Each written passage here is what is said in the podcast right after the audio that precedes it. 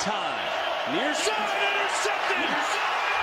It's intercepted by Chancellor!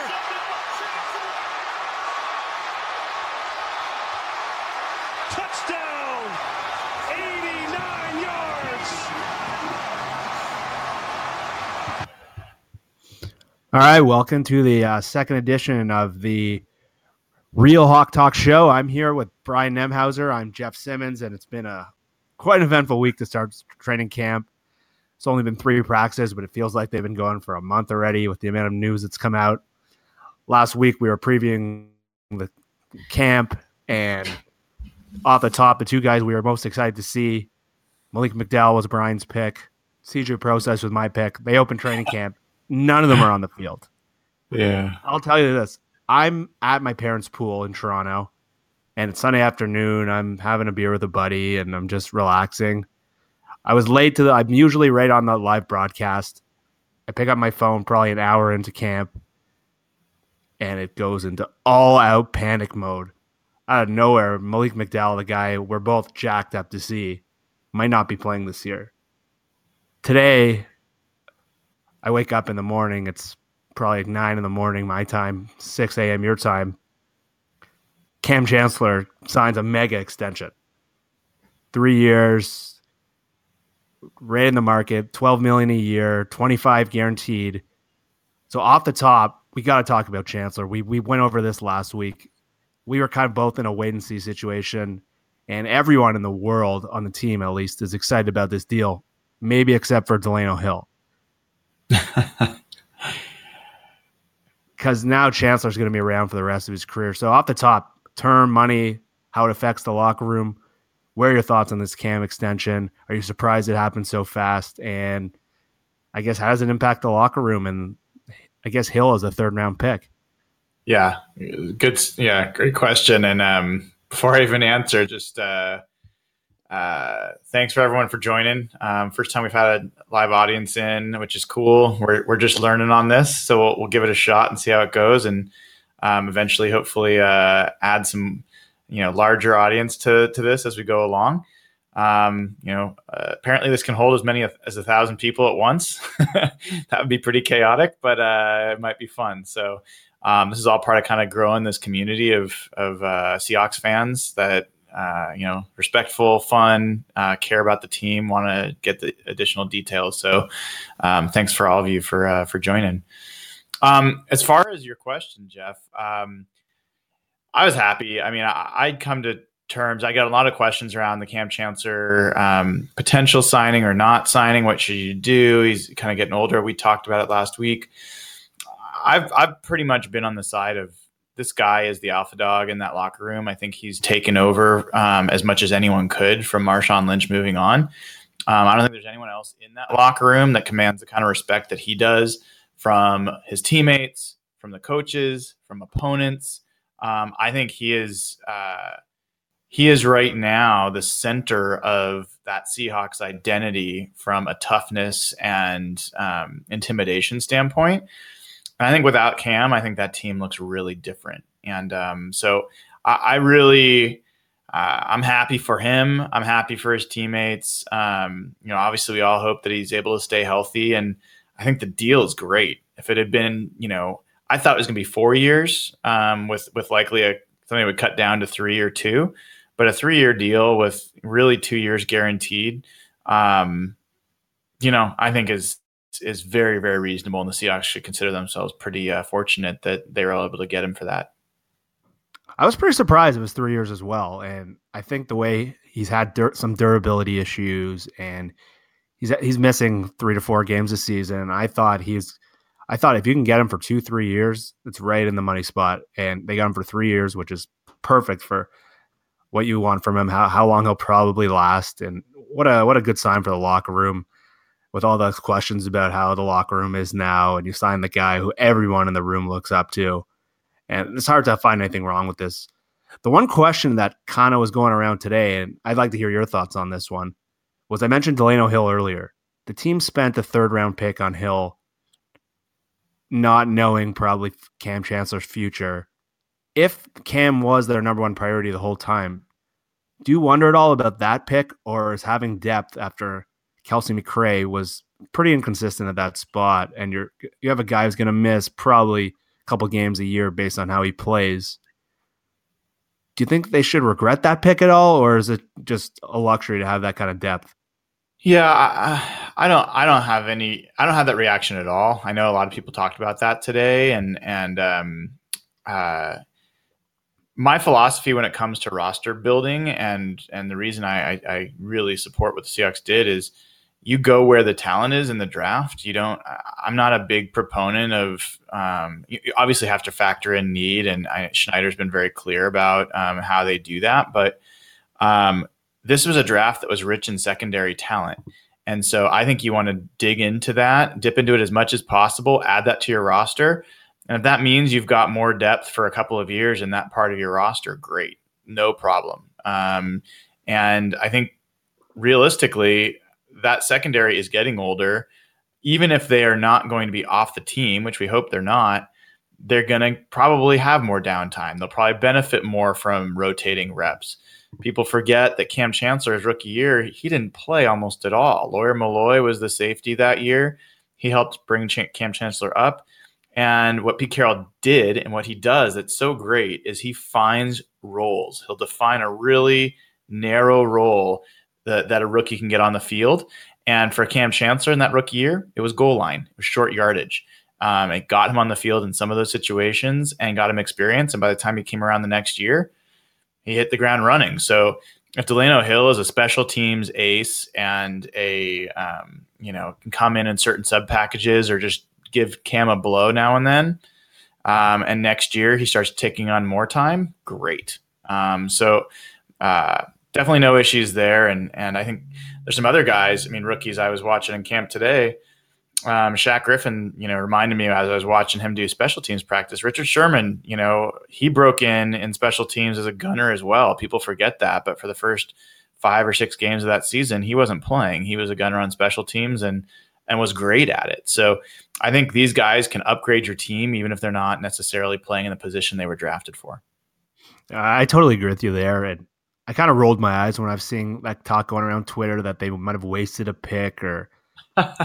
One of the issues this team has had the last couple years is depth. They haven't mm-hmm. had to, one guy goes down, and it's kind of you saw what happened with Earl last year. Obviously, he's a pretty irreplaceable piece. And I saw some people questioning why they would sign Bradley McDougald and why they would spend a pick on Hill.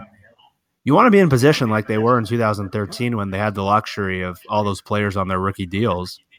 If there are, there's going to be injuries in a football season, you want to be in position where you can have it, and at the same time, you're going to have Hill pushing Kam, and that's only going to make him better. And you want those guys barking on that for playing time and having Hill on special teams and having Hill potentially you can use him in some sub packages, maybe sort of like how Deone Bucannon's used in Arizona. There's ways to get both those guys on the field.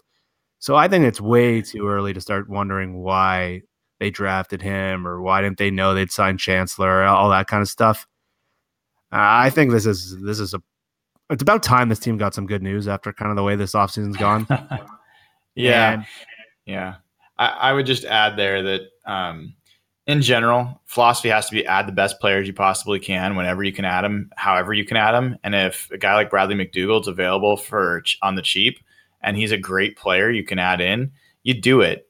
And eh, you know, same thing goes for the draft. And what you'll find is if you have a surplus, that gives you opportunities down the road to make trades. Um, you know, uh, the Patriots I think do a pretty good job of this. Um, you know, they've talk about a surplus. They drafted a quarterback um, in the first three rounds of you know two of the past three drafts. So um, you know, I think I think people need to go where the the talent is, and and things will work out otherwise. Yeah, and we we touched on this at the top of the show, and obviously this was the news that kind of shook everyone up on Sunday. Malik McDowell doesn't report to camp initially. He has an accident with which was reported as an ATV accident, and there's been more or less some leaks about what some of those injuries have been. I think it was an NFL Network reporter that said there was a face some facial injuries and a concussion, and he reported to camp today. And I saw you were doing some research on one of the major injuries that he w- was reported with. Have you gotten more comfortable with some of your findings there? Yeah, I mean, I, am always cautious there because obviously I, I'm not a doctor and I don't want to pretend to play one even on a web show. But, but uh, uh, you know, I'd I'd I'd heard some of the same rumors. Um, you know, Davis uh, Hsu, friend of mine, great follow on Twitter. I'm sure everyone's already following him, and um, you know, we all have our sources inside, or a lot of us do, and hear different things. Davis has heard that you know he has an orbital fracture you know that's the eye eye socket right? And uh source said 90% likelihood that he was going to miss the season. Um i've heard from other folks that it's not nearly that serious and that you know he might be back on the field soon. Um i kind of went i kind of look at these things as logically as i can and you know mm. um and that might not be that logical sometimes but uh, you know, let's say it is an orbital fracture. I just started looking around at how many people had gone through orbital fractures in the NFL, what their recovery time had been. Seems like a pretty logical way to kind of figure out what Kam, oh, not Kam, sorry, but uh, what Malik's might be. And there haven't been that many orbital fractures that I've seen or that were reported on. And the ones that there have been have generally been at most, you know, four to five weeks. Um, I think that's on the outside.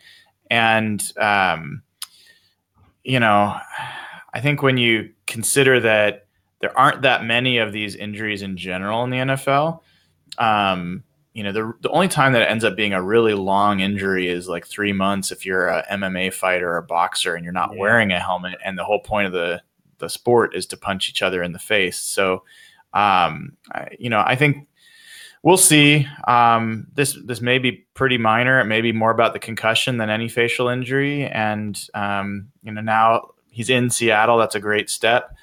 And let's hope by the end of the week we get a little bit more clarity on on what's going on with him. I know. I, I had a dark thought when all when when the news first came out, and there was some. There's always there was some hesitation from some people when they made the pick because of his history of his work ethic and some of the and maybe it was one of those scenarios where Seattle thought they can fix a guy that maybe the rest of the league. Maybe I'm wrong here, but it kind of brought back memories of Percy Harvin. And yeah. logic has come back a little bit. Obviously, these scenarios are completely different. It's just one of those things where I remember when camp started in 2013, the first day, Percy's not in the field, and it was the same thing. Then the labor news gets out, and it's like a cloud over all of training camp. Am I was well, I way off in that thought, or is it just brought back like a bad memory? I remember exactly where I was in 2013, and I remember trying to coping with that news, and it was kind of the same reaction. Maybe this is completely different. Hopefully, McDowell's okay. It just that was that dark thought that came to my head. Yeah, I mean, I'll admit that when when the news came out, um, besides just being, I, I mean, I was I was pretty crestfallen because I told you and I, I've told other people that the entire offseason strategy rested on how Malik McDowell panned out. If he ended up being half of what they say he is, um, then the rest of the draft class could just kind of play along and not have to necessarily show out in order to be, you know, strong. But if he didn't pan out, and they traded back twice and they missed on you know some other guys that could have helped them this year then the whole the whole plan kind of goes up in smoke. And you know there's an old saying in business which is you never get fired for for picking IBM and um you know John and Pete are not you know they don't, they don't by people. They don't they don't think that way.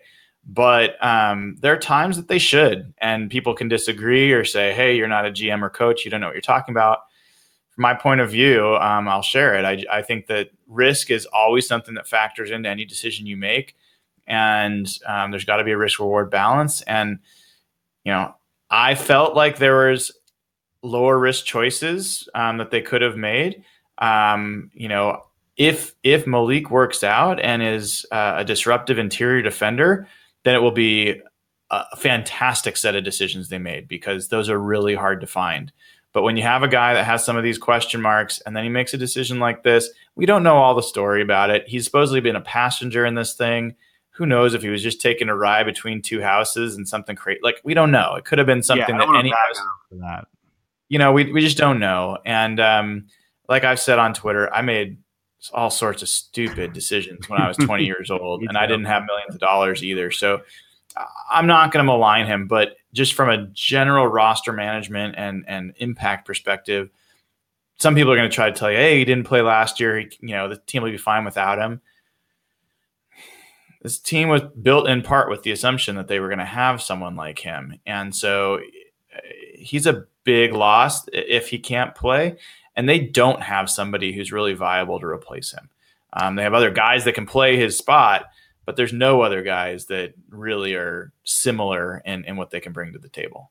No, he's a potentially dominant player. And the guy that jumps to mind now, if we're trying to move forward, I don't want to assume a timeline on the injury because I don't have enough information. But Quinton Jefferson is the guy who kind of jumps to the top of the line right now. I, I know Jarran Reed's gotten some snaps in the nickel package early on. And but really Jefferson's the one who's really built to play that third down interior rush role. That's kind of why they traded up for him last year. Have you seen anything from him at camp early on? I know he worked out with Ben and Avril a lot in the offseason, and I haven't seen his name come through a lot in early training camp reports. Has he done anything yeah, I mean, yet? He, he's been coming off of some injury as well, and um, you know there hasn't been anything that's jumped out so far. He actually sat, you know, I think he didn't um, participate in a number of the team drills today the team does that with players that are still kind of recovering from injury. Cassius Marsh hasn't been, you know, participating in a lot of those drills, but he had pads on today.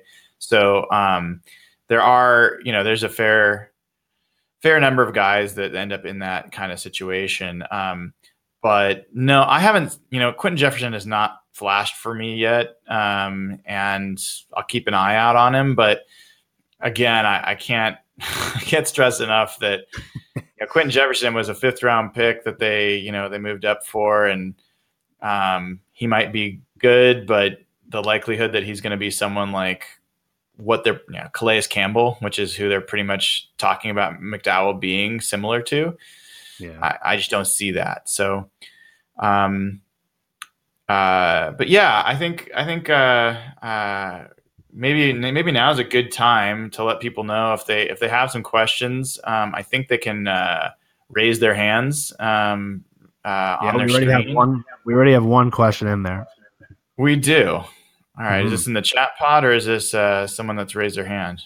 Well, let's let's try to get them in here. All right, it's from Sean Thompson. I hope he's still hanging around here. And he put his Hey, Sean, you there? Yeah, here we are. Yeah. Hey, dude. Hey, guys. How are y'all? Good. Right. Good to meet you. Yeah, good to meet y'all. Thanks for doing this. Yeah. Can before you ask your question, can you tell us where you're from? Yeah, I'm in Austin, Texas. Um, oh wow. Born and raised here all my life. Uh, about eight years old, I became a Seahawks fan down here and uh, just stayed with them throughout the the 90s and the early 2000s and now we're now we're on the other side so it's great. That's the sign of a true seahawks fan if you made it through the 90s so yeah uh, i watched exactly. week one last year in austin texas. The seahawks dolphins yeah. game. That was a that was a sweaty one for me.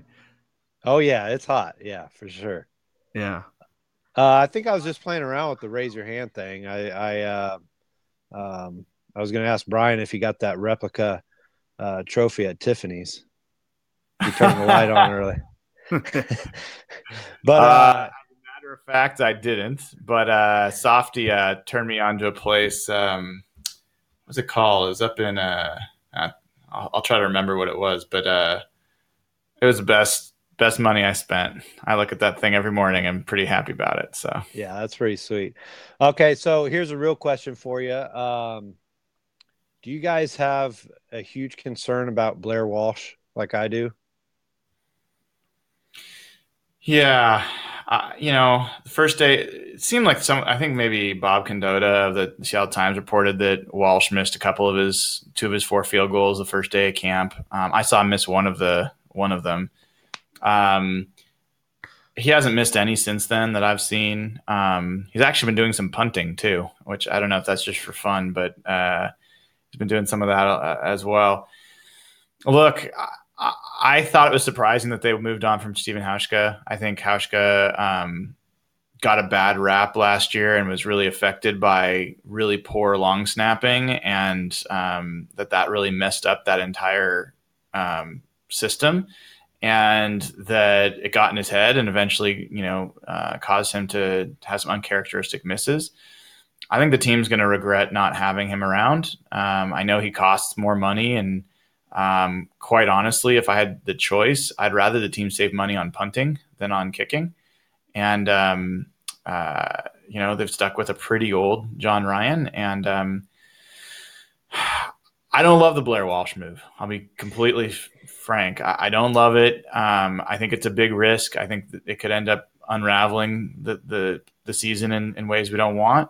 But um, this guy has been an all pro kicker. And, um, you know, uh, the team's given him a chance to prove that he can return to that form. So it's not like they picked up some kind of loser off the street.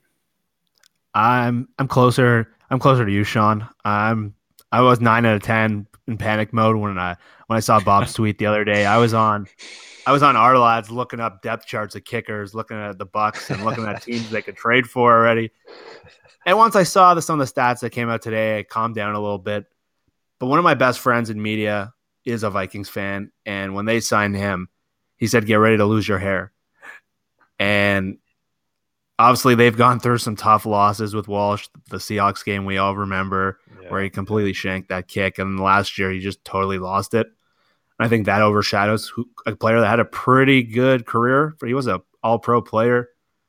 For you now, I'm just cautiously optimistic. I want to see him in the games, but for a team that wants to play with running the ball and playing tough defense and win close games, you got to have a guy who can convert there. And if Walsh is as scary as he's looked at times, that's really going to cost them. So around the around the, the 53 man cut, I bet you they're going to be sniffing around other guys, and I wouldn't be surprised if they totally swap kickers by that point. Thanks for the question, Sean. If you have others, yeah. uh, feel free to come back on. Okay. All right. Thanks, man. All right, that, that was a good question. I was actually going to get to that question next on my list. So that that covers uh, one of the big ones. Oh, we got another question. It looks like. All right, let's take it. All right, hold on. Let me find Tim Fink. All right, Tim, we're calling you into the show now.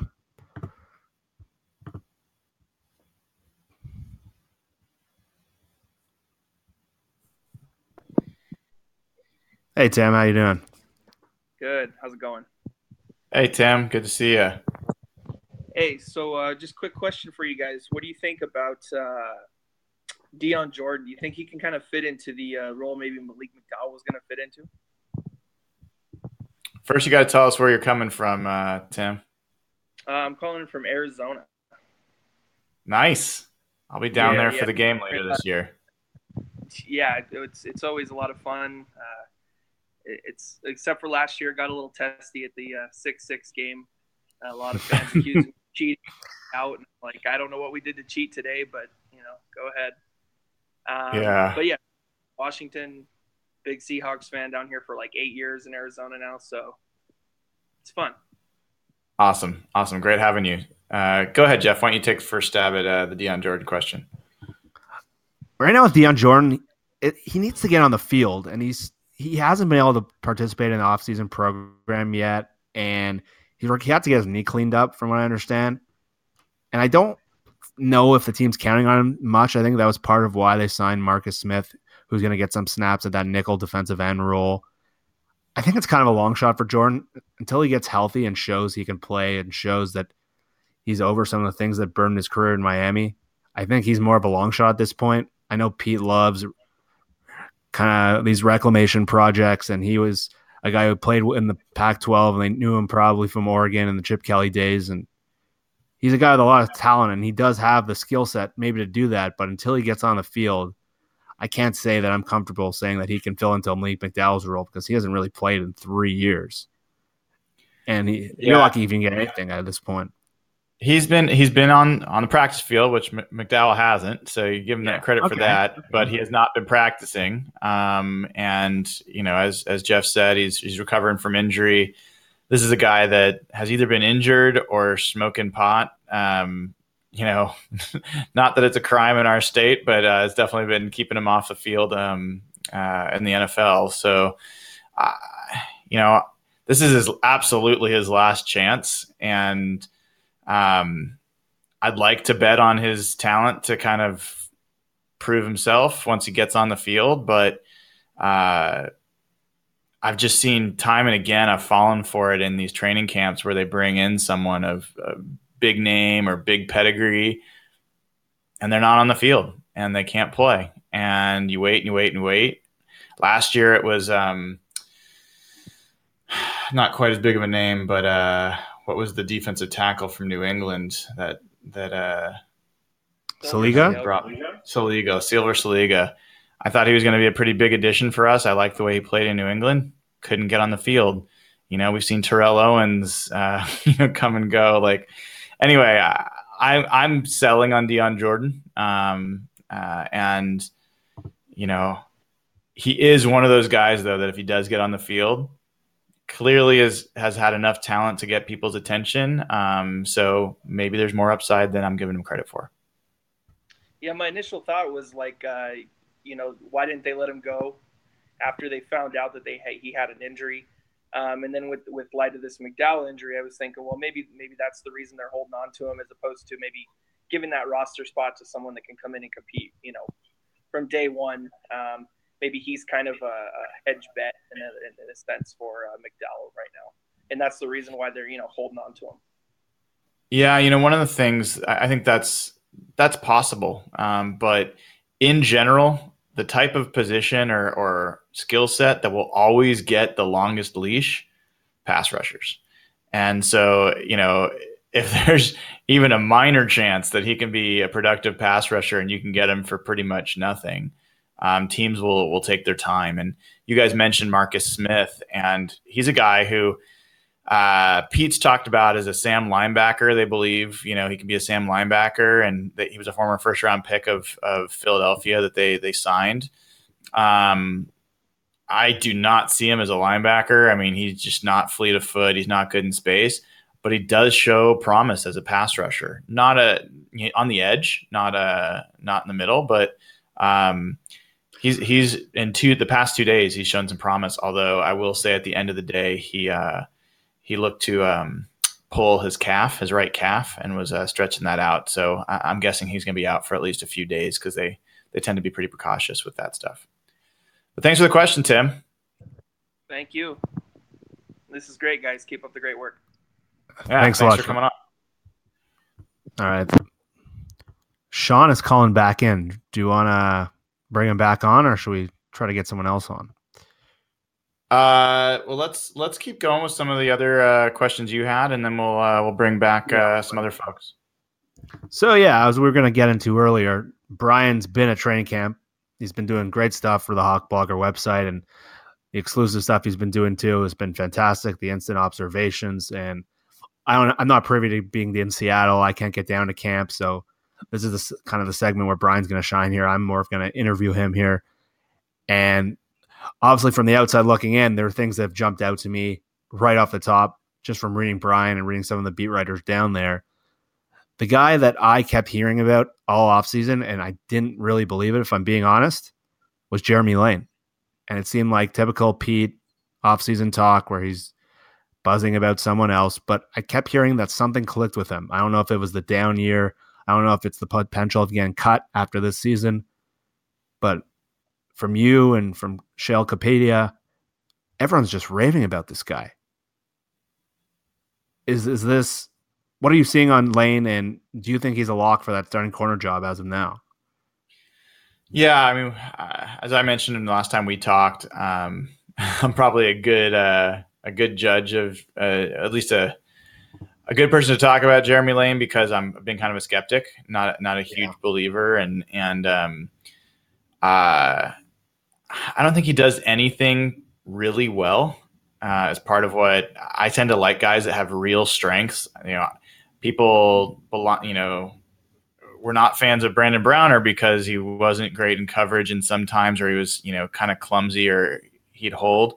But Brandon Browner had immense strength. I mean, he was a guy that against certain receivers could completely shut them down and would create turnovers and was fantastic in run support. So there's things he just did really well.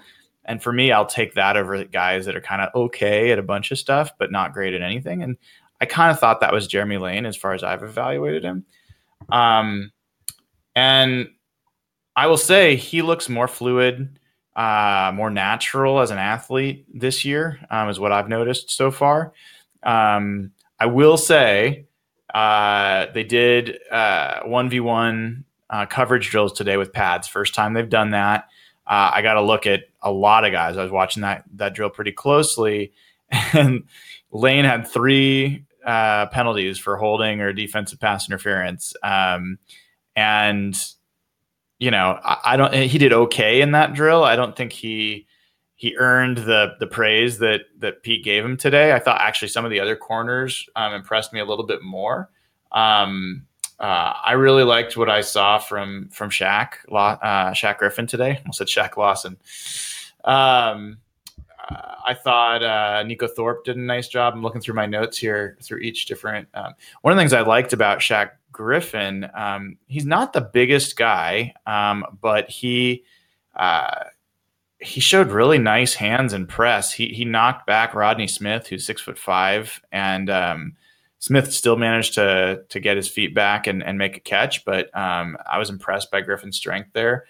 And later on in practice, Griffin was just in the uniform, in the jersey of Cyril Grayson running a go route down the left side of the field. And um, Grayson's the fastest guy on the team. So um, I haven't seen guys with that tight of coverage that often. So I really liked what Griffin showed today. Another guy that I'll throw out there um, that was uh, impressive was um, I like uh, impressive is probably too strong, but a guy I'm starting to watch a little bit more is Demetrius McCray. Um, he is wears number 39 like Brandon Browner. Looks a little bit like him because he's tall. I think he's 6'2, maybe 6'3. And um, you know, he's he's got some interesting potential. Um, so he was another one that kind of stood out today. Yeah, he played with uh, Gus Bradley in Jacksonville, so he's familiar with the scheme. And we didn't really touch on him last week we were more focused on DeAndre Elliott. He was kind of our guy we were intrigued by. I haven't heard anything about him at camp so far. Have you has he anything he's done jumped out to you positively or negatively, or is he just doing his job and not flashing in any way? Yeah, he's he's solidly. I mean, he's solidly on the roster. Um, I, I think that he he does his job well. I think he's he played fine today. He hasn't made that many flash plays yet, but he's he's running with the first team on special teams um, and all the coverage units that I'm seeing. Um, that's always a great sign for guys that are backups. Um, I think Elliott, you know, I, I, told you I thought Elliott has a potential to challenge for that starter spot, um, or at least push Neiko Thorpe um, for for the third corner spot, which would be an outside corner position when when Lane comes on the field. That hasn't happened yet, but I still believe that's true. Um, I think I think Elliott's really solid. I think he's a good tackler. I like his overall athleticism. So I'm still buying um, on DeAndre Elliott for sure. Oh uh, yeah, so the cornerbacks obviously one of the battles everyone's watching. The other one to me that really jumps off the page is that right tackle. I know Germain Ifedi has had a mixed start to camp, some really good moments, some really rough moments yesterday with Cliff Avril. The guy who really intrigues me still, and that out of this draft class, is Ethan Pocic, a right tackle. And I used to cover hockey a lot, and when I covered hockey, one of the things you notice is a really good defenseman. You don't notice them because they're so assignment correct. You only notice them when they're screwed up. Pocic on film really reminded me of that. He's very assignment correct. He's very technically sound, which is so different than the lineman they've had. And you almost can go through practice and a neutral observer might not notice him. Some people have really raved about his play. And some people he's just been very quiet. You haven't heard anything about him which is almost the exact opposite of Ifedi. So where do you kind of stand on that battle so far, and what have you not liked and liked about either player? Yeah, this is one of those ones where I have to answer in two ways. One, sure. you know, what I've noticed and how I evaluate, which you know, take that for what what you will, and then how I think the Seahawks evaluate, because I think I've learned very clearly over the past five years that um, I value different things in offensive linemen than Tom Cable does. And so, you know, for example, I'll, I can watch um, a player struggle mightily. Michael Bowie um, was a guy, for example, that was just a disaster in 1v1 pass rush drills. And Alvin Bailey, back when he was a rookie, was uh, he was a godsend. I mean, I, I I was so shocked to see how effective he was. Um, a former guard at left tackle, he was a fantastic pass blocker as a rookie. Uh, we all know Michael Bowie's the guy that got got the opportunity, and that's the guy they believe in. And the main reason being is that team will always value someone who can run block and be physical in that way over somebody who is a better pass protector. And so knowing that, Germain Ifedi is a far more intimidating, imposing figure at right tackle than Ethan Pocic um, is. Pocic is a guy that um, is not that big. I mean, he's not tiny, but he's he's pretty narrow. And that's what I mean. He's different than the guys they've drafted. Yeah, he's he he looks more like a, a big tight end than he does like you know hulking offensive tackle. Um, but uh, you know, as you said, very steady. Um, I have not seen any real big mistakes from him. He's I haven't seen him get really badly beaten yet. Um, and Ifedi, I have. Um, I think he did better today. Um, you know, yesterday was a disaster. I mean, he he looked like this was never going to work. Uh, as, as, that's how bad it looked yesterday from my point of view. Um, he was barely getting a hand on Cliff Avril. He was barely taking a step before Avril had taken three. So um, that was pretty bad. I, I, think today he recovered. I respect that. He, you know, the pads were on. Um, he knocked Avril to the ground a couple times. Avril kind of slipped both of those times, but you know, I'll give uh, Ifedi credit. Um, so yeah, I, th- I think the battle's on. Um, I think there's some other battles on that line that are interesting. Like I'd bring up Oday Aboushi. Um, that, that was going to be my next really, question. Really impressed me today. But uh, yeah, go ahead. What was your question? Well, that was going to be my next question. Abushi is a guy that no one really thought of as a starter. He was more, I guess it was thought that he was more of a depth player, but they open up camp with the ones, and he's ahead of Mark Glowinski. And obviously, Cable likes to switch a lot of it and move guys around, but is a guy we should be looking at as a potential starter, or is, are they just really trying things out? No, I, I absolutely. Um, I think he start. He was in the starting spot the first two days of camp at right guard, um, next to Ifedi, and um, today Glowinski was back in there as this, the starter at right guard. Um, they tend to do this where there's areas where they really want to see competition. They'll rotate players. So you know, you'll see myself or other reporters who, uh, I shouldn't say other reporters, actual reporters um, who uh, who will say, "Hey, you know, Glowinski's the starter," or and that's never accurate. Like they they tend to, especially early in the first week, they're trying to figure out who um, is you know what their depth chart really is.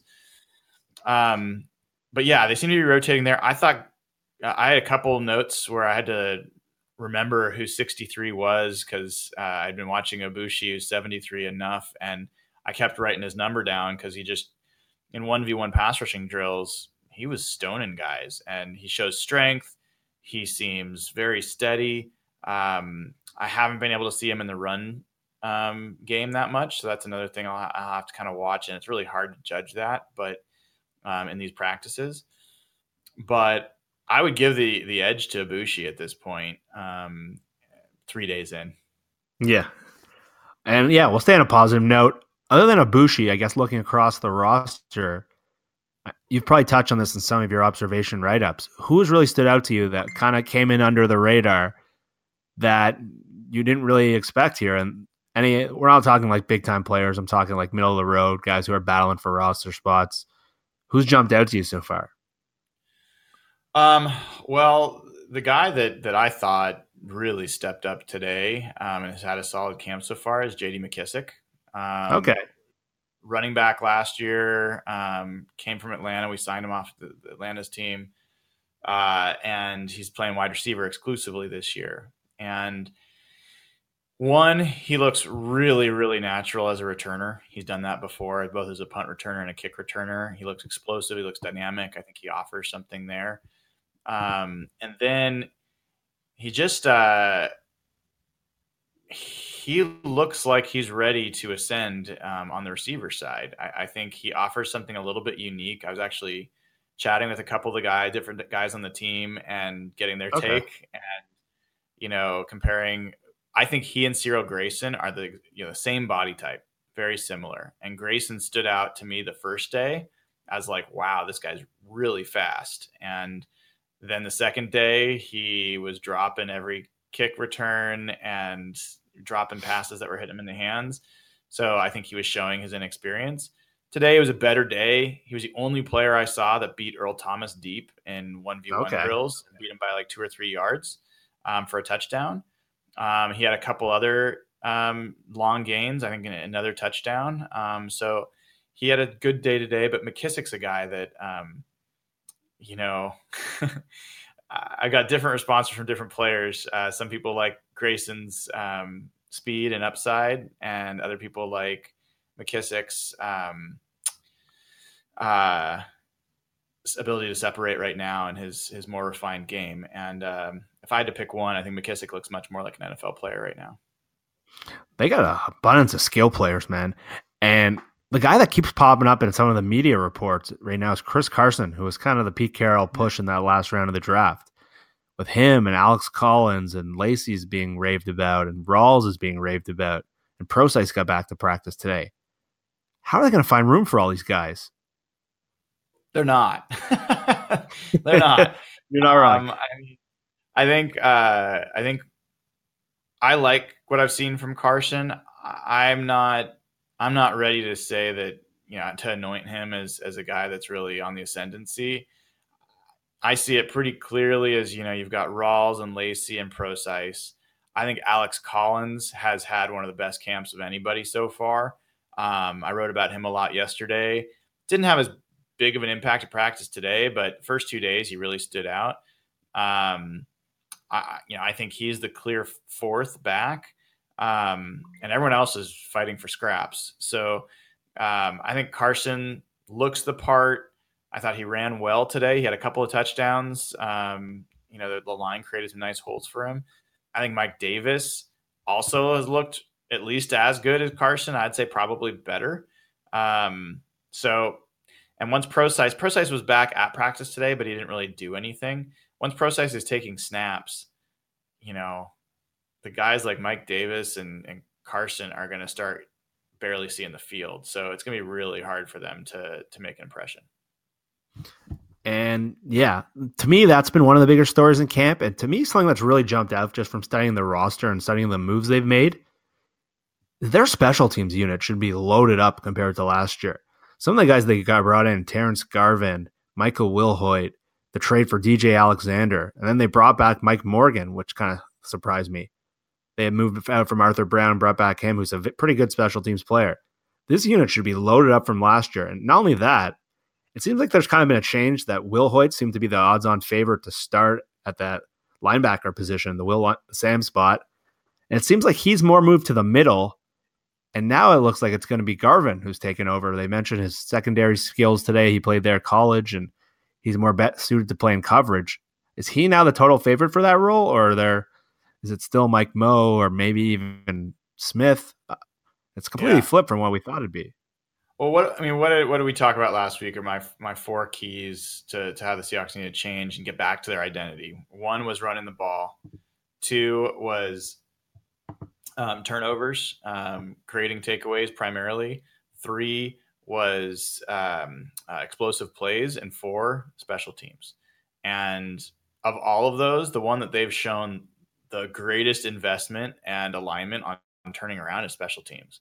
Um, they have they have almost assembled a dream team of special teams players um, that they brought in, and, and it's it's a I think it's a great way to go because you can get those guys at affordable rates. They're generally not top of the line, and you add draft picks that are young and great athletes. Like there was a time Kam Chancellor and Richard Sherman and Earl Thomas, all those guys were on special teams, and some of them still are. Doug, you know, those guys are all still doing that stuff. But now you can have some of these young guys step in and make make plays there. I think that's huge. I think I'm really excited to watch that group play because that's, by the way, that's a great way to help create turnovers. I mean, we've all seen yeah. Ricardo Lockette fly down the field and knock the stuffing out of a returner creating a fumble. So, you know, I think that that's potentially a huge, huge change um, in the way this team is composed compared to last year, probably the biggest change. So I love that. I think you're right for calling that out. Um, and then uh, you had asked about uh, Hoyt and and Garvin, and uh, I admit I, I thought Hoyt was a foregone conclusion at the Sam position. I, I I've not enjoyed playing against him in the past. I think he brings a lot to the table, um, even though he's a little bit older. But uh, man, I look at a guy like uh, Garvin and I, I, see why the team's been raving about him, um, way more so than even Lane. We talked about him at the outset and how the team was hyping him.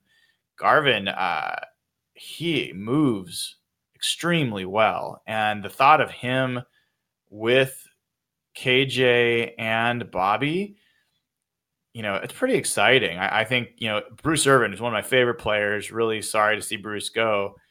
You know, he didn't move this way. Um, he was he's a little bigger of a guy, you know, a little more of a straight line guy. Garvin, he moves all directions really well. So I think he's got to he's going to play. I don't know if he's going to start, but he's going to play. And um, Wilhoite has also looked good and is you know dependable and reliable. You know you're going to get there and probably maybe a better pass rusher. So the way I, I, mentioned yesterday, I think this is the first time they'll have that kind of linebacker depth since they lost Malcolm Smith, um, who's gone on to do really good things for the Raiders. And um, let's not forget, he's the one that was the Super Bowl MVP. So having depth there is, is pretty helpful. Yeah, it just it seems to be the theme across the roster. Just they've loaded up depth at so many different spots. And I guess we only mentioned Ifedi as someone who's kind of disappointed. As I guess we got to talk about it. It's, it's part of the it's part of the job. But has anyone else kind of let you down so far, or kind of been a less of maybe what you thought going into camp? Um, it's a good question. Um, less than what I thought. Well, uh, Naz Jones, um, you know, one of our third round picks. Uh, he hasn't shown me much yet. Um, you know, granted, he's supposed to be kind of a run stuffer, so how much can he show? But um, he seems he seemed a little overweight when I saw him yesterday. I have to admit, when I looked at him again today, I was like, maybe that was the wrong guy because he didn't look quite as overweight today. Uh, maybe he went on a, a quick diet, but um, yeah, I haven't seen much from him that to get me excited. I, I, would say there is one guy that comes to mind. I really was hoping Tanner McEvoy would take a step forward, and uh, that was a guy I hyped up before he even really took the field. Camp, I thought he was an interesting athlete, and he turned out to be a super interesting athlete. But um, so far, he's had some drop passes, not been involved. Doesn't I mean honestly? He looks like the guy looked like last year, where I had no expectation once training camp and I got my eyes on him, no expectation that he was going to make the roster until he got into preseason games and he just started making plays. So maybe he's just a gamer, but he uh, he, he doesn't move that quick. He doesn't get separation, and so far he hasn't shown the ability to to grab the ball from you know away from other defenders. So he's been a guy I've been a little bit um, disappointed in.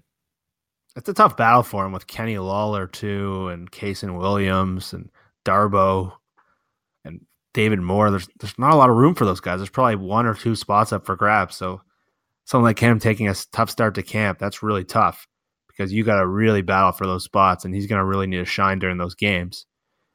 And it seems like we got some more questions here, and we're going to try to get Robert in here. Let's see if this is going to work. Robert asked us a question. Let's see if we can get him in here. Hey, Robert. Hey guys, how you doing? Good. Oh, how you doing, Robert? Very good. From Toronto, same city as uh, as Jeff. Oh, you guys should there we be go. hanging out together. Yeah, just just wanted to know. Um, sorry, getting some echo here. Um, update on DeShawn Shead. I think he's uh, I think he's the man at cornerback. I'm not sold on um, um, who's the guy we're just Lane. mentioning? Jeremy Lane. Jeremy Lane. Yeah, just like the body type better of uh, DeShawn Shead. I'm just wondering um, when he when you think he'll be back. Yeah, it's a good question. I, I think um, you know DeShawn's been on the field. He's been actually coaching up some of the the younger players, which is good to see. And um, uh, I'm they just mentioned that he was he just had another procedure done to help clean up his knee a little bit, which they think will help get him back a little bit sooner. But uh, my expectation is this guy got injured in the second round of the playoffs um, last season. Um, I think to expect him back anytime before you know week six or, or whenever the PUP um, you know they can eligible to bring back. He might even come off later than that. You know, some people don't realize, but that's that's the first time you can take someone off PUP. There's also I think maybe till week eight or week eleven. There's something around there. I can't remember what the exact date is where they can stretch it out. So I don't think he'll start the season with the team. Um, I do think he'll be a great injection of additional depth and talent when he does come back. Um, but I will offer, you know, I'm I'm a big DeShawn Shead fan. I will offer Robert that uh, I did some analysis on where the Seahawks pass defense struggled last year, and um, there's some pretty damning signs that um, DeShawn Shead, especially in short patterns um, like comeback routes, things of that nature, really struggled, and um, the teams really took advantage of him on that side. So. Um, I'll be interested to see if if guys like Neiko Thorpe or Jeremy Lane, you know, can can shore that up. Um, I think Shead has some really obvious strengths. I mean, mainly that he's strong. He's a former safety and has those big hands. But um, uh, I think the team has some guys that can potentially step up and, and help in his absence. Thank you. Yeah. All I can add is that they're going to ease him back into action. Pete said yesterday that he got another procedure kind of to speed up the process. And with all the depth they have at corner right now with Griffin and with Thorpe, they don't need him to play anytime soon. So PUP is the likely scenario and maybe get him in for the second half of the year. And kind of what Brian was saying, Shead is a very like assignment correct player, but he doesn't have the best ball skills. He's not the turnover numbers have gone way down since he's kind of taken over that role, and it's not really his fault. That's just kind of his game, and he's more of a he's was intended to be more of a depth player that really learned that step kick technique and really got comfortable in the scheme from kind of growing up through the special teams to the safety to the corner. He really understood the scheme. So having him with Sherman and with Lane and with Griffin is going to be a nice, nice addition for them late in the year. But there's, yeah, I just can't see him playing before week ten almost. I just think uh, with Jeremy Lane, I think the body type when you're matching up against uh, receivers like we will face in the NFC West and, and outside the division, it's just um, something I'm not overly comfortable with at this point. But I hear you, Robert, and and I'll absolutely I'm with you on the the sense that the cornerback position has probably more to prove than any other position outside of offensive line on this roster. And I don't think anyone should assume that just because, you know, the coaches are talking positively about Lane and I said that he's been looking better, that it's better. like we all we, we got to watch it in the games. We got to see them actually face teams that they don't know what the plays are that are coming at them and and don't recognize the players and don't play them every day. Um, and the fact of the matter is, Jeremy Lane, we've got tape on him, we've got history, and he has not been a great cornerback. He has been good at times, um, Mhm. never great. And so, I think that's if that's your starter, that's concerning. And um, the hope has to be that he has stepped forward, something has clicked. The hope Mhm. has to be that that guys like Shaq Griffin or some of these other guys that are new um, pick things up more quickly and um, you know eventually overtake them. So uh, you know that's that's what I'm hoping for. And what I saw from Shaq Griffin today was pretty encouraging. So I I don't know if he'll overtake him by the time you know the season starts, but uh, there's some really nice things that I saw that I haven't seen from a lot of other cornerbacks um, in the Seahawks camp. It's good to hear. Yeah. yeah, and what I would add there too is that the way his guaranteed money in his contract lines up, Lane's really on edge this year because if he doesn't perform and this is all just talk, he's not going to be back on the team next year. And that's kind of how they drafted, and Shead will be back. And if Lane doesn't perform, they're probably going to waive him after the season. So this is kind of a do or die moment for his career after he got that big extension last year. So he's got to play. There's there's, there's no doubt much, about it. There's too much young talent coming up the tubes for him to um, not take advantage of the situation. That's, exactly. that's yeah. It's a great point. Thanks for uh, thanks for uh, asking your question, Robert. Thanks, guys. Yeah, I appreciate that. All right. Anyone else has questions? We're welcome. We're welcoming the questions. It's fun to get people from all over North America so far. We've had Austin, we've had Arizona, not in Seattle, but Toronto, yeah. Texas. And it looks like Sean wants to come back on the show. Yeah, Sean, let's have another one.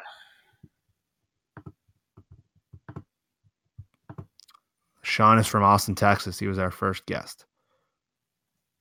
Uh, thanks for having me back on.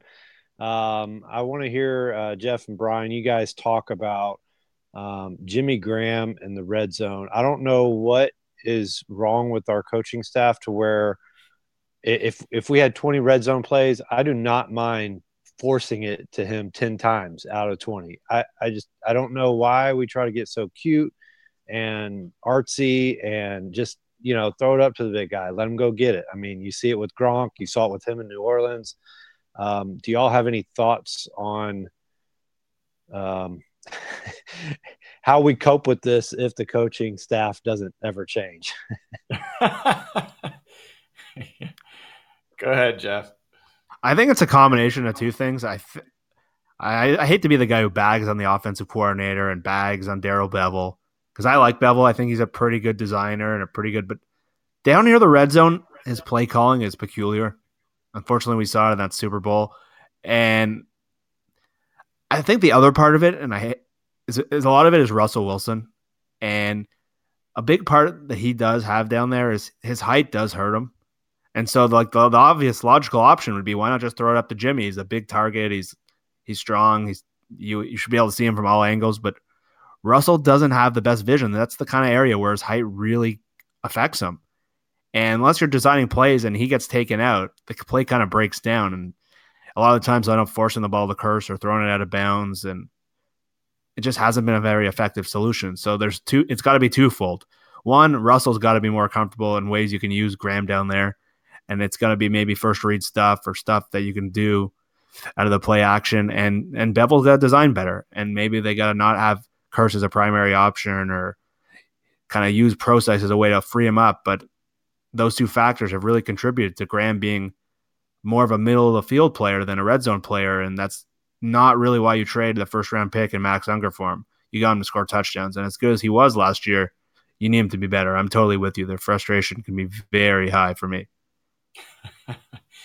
yeah, I, th- I, think that's uh, that's well said. Uh, it's definitely well said, Sean, and I, I think you represent a, a, lot of a lot of us in in that frustration. And um, I'll agree with Jeff that some of it, some of it's definitely uh, play play calling. Um, some of it is quarterback reads and and you know how. I'm not going to say that you know Russell is just making some mistakes, which I, I think he, he probably is. Uh, I think that's fair. He's still learning, but um, there's a certain amount of trust that has to be developed between a quarterback and a and a covered player to throw it to them and succeed. And um, you know that that's going to take a little time um, to to get there. I will tell you, encouraging signs today uh, that they did red zone drills, and Jimmy was making multiple touchdown catches. Uh, he was spiking the ball right in the defender's face uh, multiple times, uh, making sure they knew knew about it. He uh, he had one of the best catches I've seen on a practice field um, today as well. Uh, unreal. It was a third down play in full team drills, and uh, Russell threw him the ball. It was to his left. Somehow Jimmy got like fingertip on it, um, managed to tip it up, tip it back to his other hand, tip it again, um, and, and, grab it and run for another 15 yards after that. And um, it was it was pretty it's a pretty ridiculous play. Um, the amount of, of uh, hand-eye coordination required to do what he did in the, the time that he did it. He's been everywhere in the first three days of camp. So I think, you know, I will admit that I predicted that uh, uh, in our house, at least my house with my son, I, I thought that Jimmy Graham last year, um, sorry, back when when they initially acquired him, I thought there was a chance that he was going to be the same impact on the Seahawks offense that Randy Moss had on the Patriots offense, um, and just really elevate them. Know, injuries, some other things aside, I, I, think they might be ready for him to really take the offense forward. Um, so. Uh, Russell is looking for him all the time, and I think that's a really good sign. And one more thing I'd like to add. Um, Russell puts out some of these videos in the off season and when he's training down in LA, and sometimes there are these eye rolling marketed videos that sometimes are hard to watch.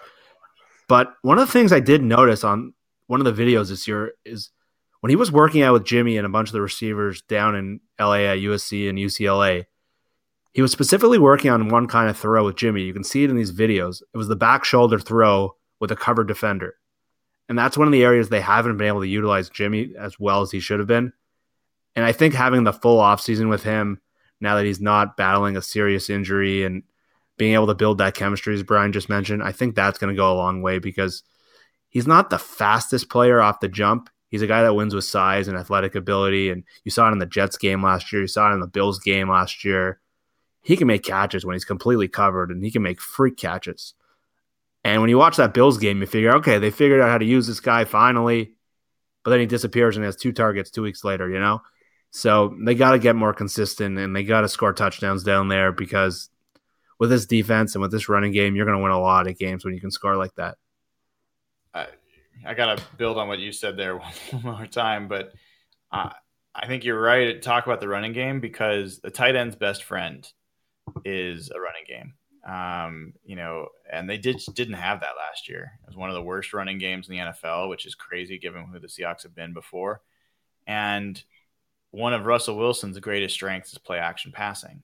So if you can get a team to actually respect your running game and the linebackers have to stay close, absolutely opens up play action passes for you know um, the seam for for the tight end to run up and get behind those linebackers. And so you know that's a big part of why the the run game is so important this year. Um, I, I, think it's only going to help um, you know Jimmy Graham get get even better.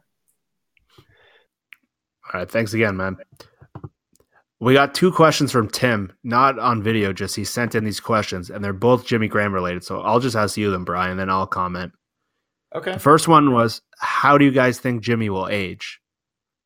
And the second one was more or less Do you think Tony Gonzalez is a good comp? I know Davis Hsu has talked about this on Twitter. Kind of, they got beat in that Atlanta game by a kind of older, slower Tony Gonzalez. They couldn't cover him with their linebackers do you see him turning into that kind of player, or how do you see the guy aging as he as he kind of loses his speed and maybe he can't jump as high? And that's a really interesting question. I don't I don't see them as similar athletes. I, Tony Gonzalez for me was a much uh, much stronger player. Um, you know, I, I think that he was more physical than than Jimmy is. I think Jimmy is this is going to come across the wrong way. I mean it respectfully. He's much more of a finesse, um, you know, player than I think Gonzalez was, um, and I think that that Jimmy is an elite um, route runner and um, pass catcher at, at, that position.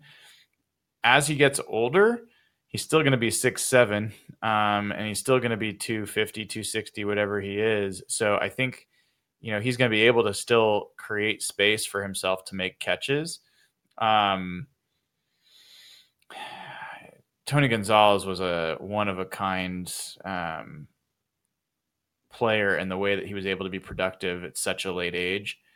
It's hard for me to it's hard for me to think that that Jimmy's going to follow suit. It's hard for me to think almost anybody's going to follow suit. So um, I think that's a tough comp. Um, but I absolutely think Jimmy Graham can be one of the top tight ends in the league for the next four years, um, I, I without any hesitation.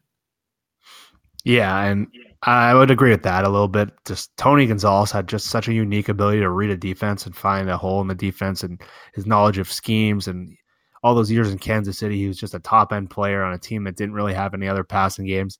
And Jimmy Graham's been a great player, and yeah, there's some flaws in his game. He's not the toughest player in the world, although his blocking has really surprised me. And when he played in New Orleans, I thought he was a little bit soft. I'm not going to lie. When, when Seattle played them those in 2013 and Bruce Irvin, the whole who's Jimmy thing, I wasn't the biggest fan of him. And when they made the trade, I was kind of surprised they targeted him given their history with them. And yeah, but I can see the athletic comp in terms of where like Jimmy can still be a valuable player if he loses his speed and he can still win with size and win with routes.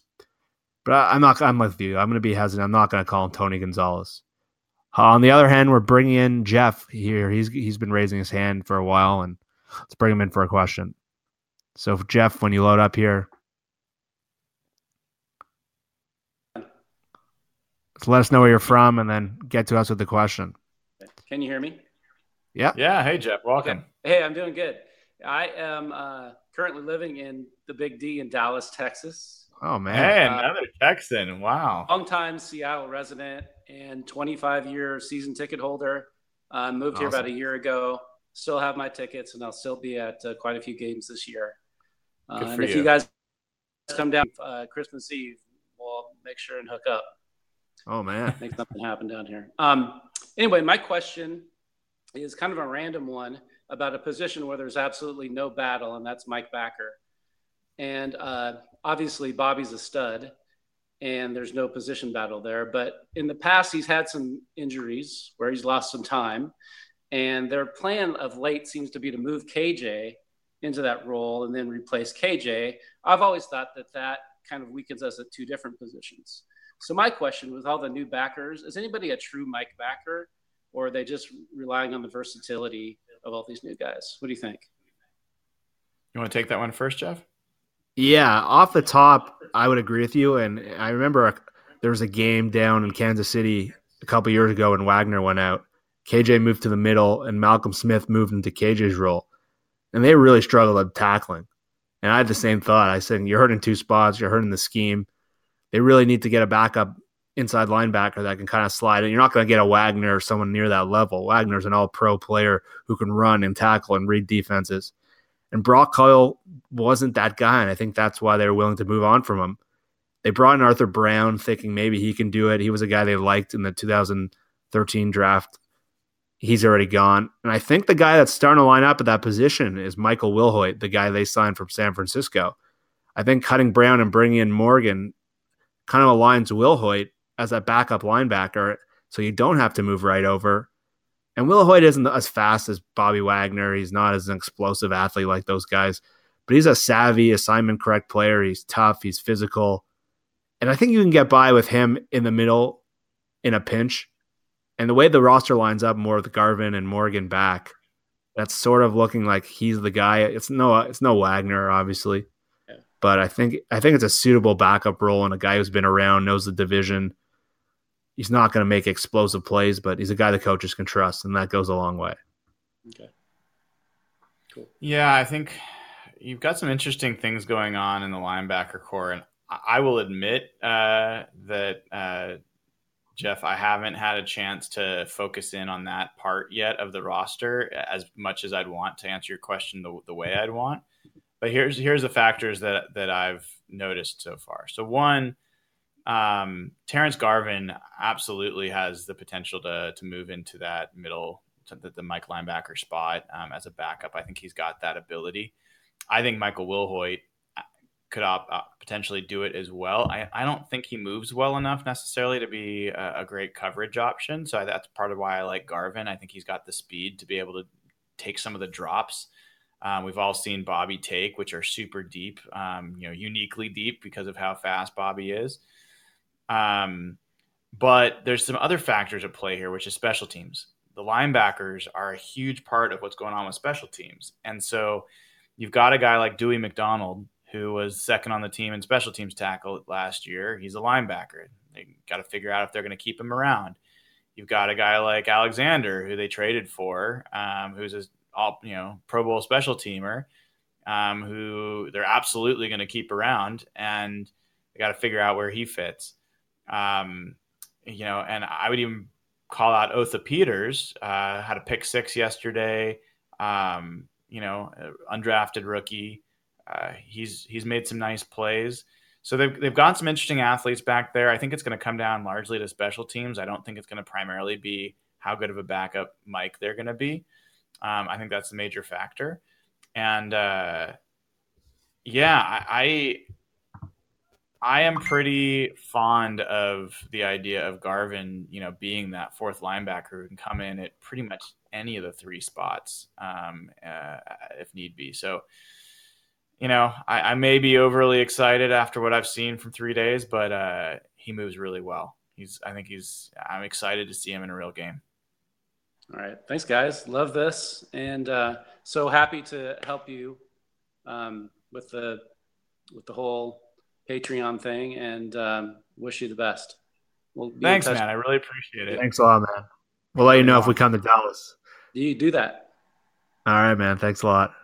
And Brian, we have another question from Tim who just keeps sending in questions. And it's actually good because I was actually going to ask you this. So this covers two birds with one stone. Good. His question is What have you seen from Nick Vannett at camp so far? I know the team was very excited to get him. Um, you know, Nick made a, really nice catch yesterday. Um, uh, want to say he had another one today. There was so much that happened at camp today. It was hard to hard to remember some of the individual plays, but um, hasn't. I mean, he hasn't jumped out. If you can tell by by my my answer, I, I think he's he's playing fine. Uh, I think the tight end that's actually uh, kind of surprised me, and I always have to look up his first name. Um, 85. I keep writing down the number. Um, Marcus Lucas. So Marcus Lucas is a um, undrafted free agent that they signed on the practice squad. You know, last year he's on the practice squad for a little bit of time. So the team knows him a little bit. He's making plays every day, every day, multiple plays, and there's nothing that's that uh, stands out that much about him. I mean, he's decent sized, normal, you know, decent athlete, nothing amazing, but he's getting open. He's making catches. He's making plays. Um, reminds me a little bit of Brandon Williams from last year. I started hyping him from you know first first practice I saw, but he was a physical specimen. I was like, God, this guy looks like he can really block, and that alone was exciting. I wouldn't say that about Lucas. So anyway, he's he's one tight end that that stood out a little bit. Um, but I'm just assuming Nick Vannett's going to be he's going to be the third tight end. It would take a pretty big upset for that to change, and I'd be pretty surprised if they kept four tight ends again. I think Brandon Williams forced his way onto that roster last year with his special teams play as well as his blocking. Um, I don't know that that any of the tight ends are going to be worth keeping four for. Yeah, and guys, if you're still listening, we're still taking questions. And in the meantime, while there's no questions in right now, I'm going to get back to asking Brian some stuff as we've been going for over an hour. We've had guys here from Austin, Dallas, Toronto, Arizona. This has been crazy. But we we opened the show with Kam Chancellor, and as I said in our opening episode of Real Hawk Talk, one of the things I like to look at is just the front office perspective. And Brian always has kind of a measured view. And so Kam was the big story today. He's locked in now. They don't have to worry about him. But there's still a couple big pending free agents coming up this year. We, we got we dealt with this a bit last week. Justin Britt, Jimmy Graham. How much does this deal change maybe their future with the team, or does it change it at all? And do you think this hurts any of them? Yeah, that's a fair question, Jeff. Um, you know, Evan Andrews on our our uh, staff is is the guy who does our cap analysis, and I know he's been uh, working on the you know the Kam contract and for those of you that are on in the facebook group for the the patrons um, you saw that he, he provided some instant analysis on that i think he's going to be writing a, a post in more detail um, I haven't had a chance to look at it enough with enough information to say how this is going to affect other people. Um, I, I did, you know, see from Evan that it looks like it's going to clear up some space this year. I think the ripple effect of that, uh, you know, assuming that's true, is that um, you know that might clear some room to extend a guy like Britt, who's going to probably cost more money um, this year, and so that might be, you know, the way I I've seen them strategize before is they do have a specific order that they want to sign guys, and I think getting Kam extended was not just to because of his importance to the team, but probably strategically from managing the cap standpoint um, to then know what they had to spend on these other guys. And uh, so I think we might see Britt happen next. Um, you know, uh, Earl Earl's a guy that man, I don't think we'll ever see a player like him on the Seahawks again. Um, you know, he's incredibly unique. I'm loving his look he's rocking right now. He looks like Ed Reed. He's he's got like the veteran. I don't give a crap anymore. I'm growing my hair out, my beard out, and I'm just he's wearing he's wearing short shorts and like long white uh, leggings during this uh, during camp. I mean, he's just he's just out there doing Earl, and so the idea of of the Seahawks without Earl um, is not a, an idea I like to think about. So. Uh, if he's willing to play, that's the biggest question. Is he committed and excited to keep playing? If he is, you keep him around. That guy's a once in a lifetime kind of player to have on your team. And you saw life without Earl last year, and it was scary. it was terrifying. Yeah. The whole scheme fell apart in the second. Yeah, and I think people aren't talking about Earl enough. I don't think it's the fact that he's almost a non-story of how quickly he's transitioned back to the field Pete said today he's looking as fast as he did in the, the rookie year, 2011, his sophomore year. And, and that's a stunner. This guy's coming off a broken leg and he's gone bigger and stronger. And he, he just looks, he just looks fired up to play right now. And uh, he's, he's been my I, favorite Seahawk since he was drafted. So this is incredible news to me.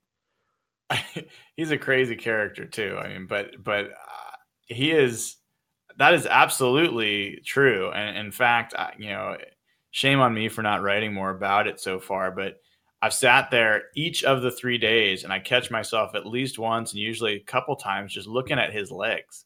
Um, and he is, he is thickened up. Um, and, and I think that, uh, it's potentially, I'd be interested if someone asked him, but, um, I think the rehab that that he had to do um, to get ready and, and come back from the injury could be having some unintended, you know, or unexpected positive effects. He tweeted out a, a short video highlight film of some of his uh, rehab work that he was doing. I think it was last night. He sent that out.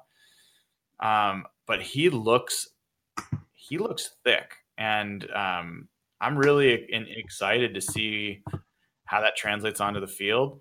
I would say overall, the secondary that looks great. I mean, it's hard. It's hard to keep in mind how good Richard Sherman, Earl Thomas, and Kam Chancellor are.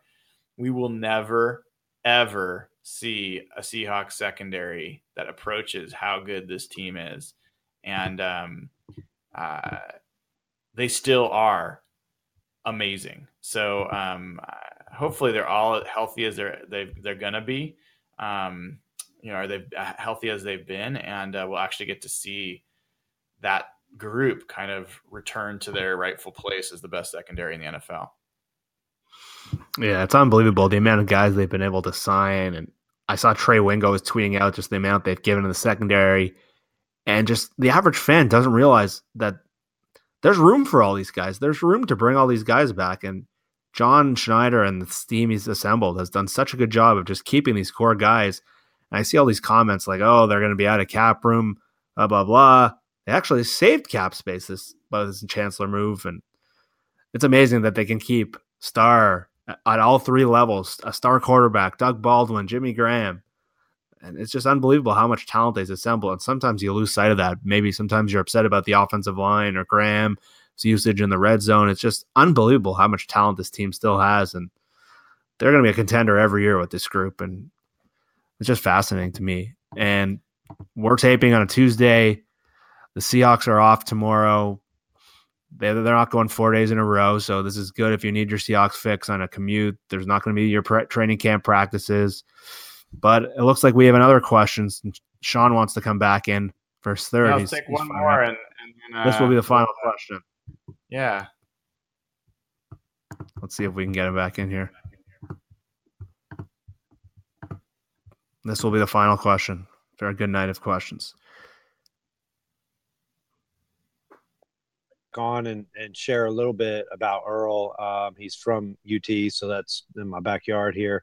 Um, I I read an article. I think his trainer was like Tony Hill or some some guy that he worked with um, in the offseason. And he was just saying, I don't know if y'all saw that article, but he was just saying that he looks just like a flat out animal. That he has just attacked his rehab. That he has actually gotten stronger uh, from when you know in years past and that he's just really knocked it out and that he's just he's laser focused. I mean he will work out go home come back and work out and he worked works out like four times a day or you know he just had a really really strong off season. So i haven't really seen that talked about as much um, ever since that article but um, it's good to see that y'all are seeing that or at least brian out at practice you're seeing you're seeing the results of that. Um, Yeah. and then second yeah go ahead No, go ahead. Finish finish thought. Uh, the second thing is also being down here in Austin. I'm I'm a Texas A&M graduate, so um, I I know Ifedi uh, pretty well from college, and he, I I don't want to say the sky's falling yet, but he scares me at right tackle, left tackle, any tackle spot. Um, I had hopes when they drafted him that moving him inside to guard that that's a pretty good spot for him. I thought. Um, so now the fact that they're moving him back out. Uh, I don't know what that means. I don't know if they're just trying to, they just, you know, are wishfully thinking that he'd be the tackle. But based on what I saw of him playing at A&M, you know, every Saturday, um, that's, that's not really the, the player that we're looking for out at tackle.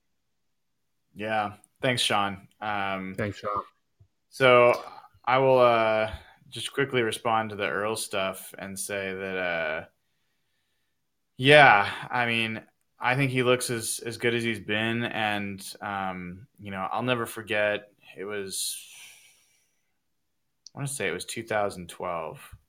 Uh, I was talking to Gus Bradley. Um, we are at dinner and uh, talking about the players and talking about uh, how much talent. I was like, I think you guys have this amazing talent. Like, you guys are going to be an amazing defense. And the anecdote he told me was um, uh, he pulled out his phone and showed it to me. And there was a text message from Earl Thomas asking, uh, this was at like 10:30 at night, asking for the code to get into the video room at the VMAC so he could be going through tape.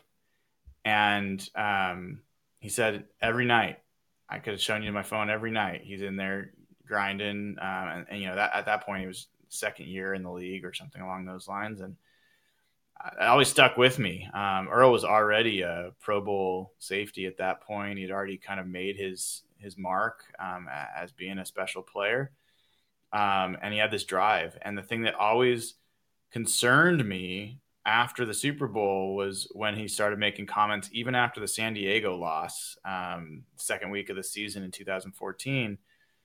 Uh, you know, he just felt like he had to remind himself to have the fire. You know, he didn't have the same fire. And um, as a fan, I could relate to it because I didn't honestly have the same fire after we won the Super Bowl.